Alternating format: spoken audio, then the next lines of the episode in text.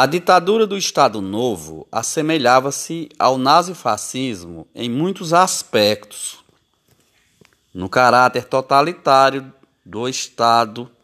que intervinha em todos os setores da sociedade, desde a economia até as atividades artísticas, no uso da propaganda como forma de arregimentar e controlar adeptos, principalmente nas camadas populares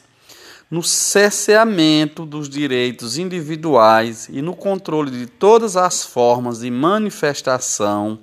de pensamento, de opiniões, entre outras, como também na perseguição e intolerância contra todos os que se manifestassem criticamente sobre as atitudes do governo e no rigor na punição aos adversários políticos. Dessa forma, é possível a gente afirmar que,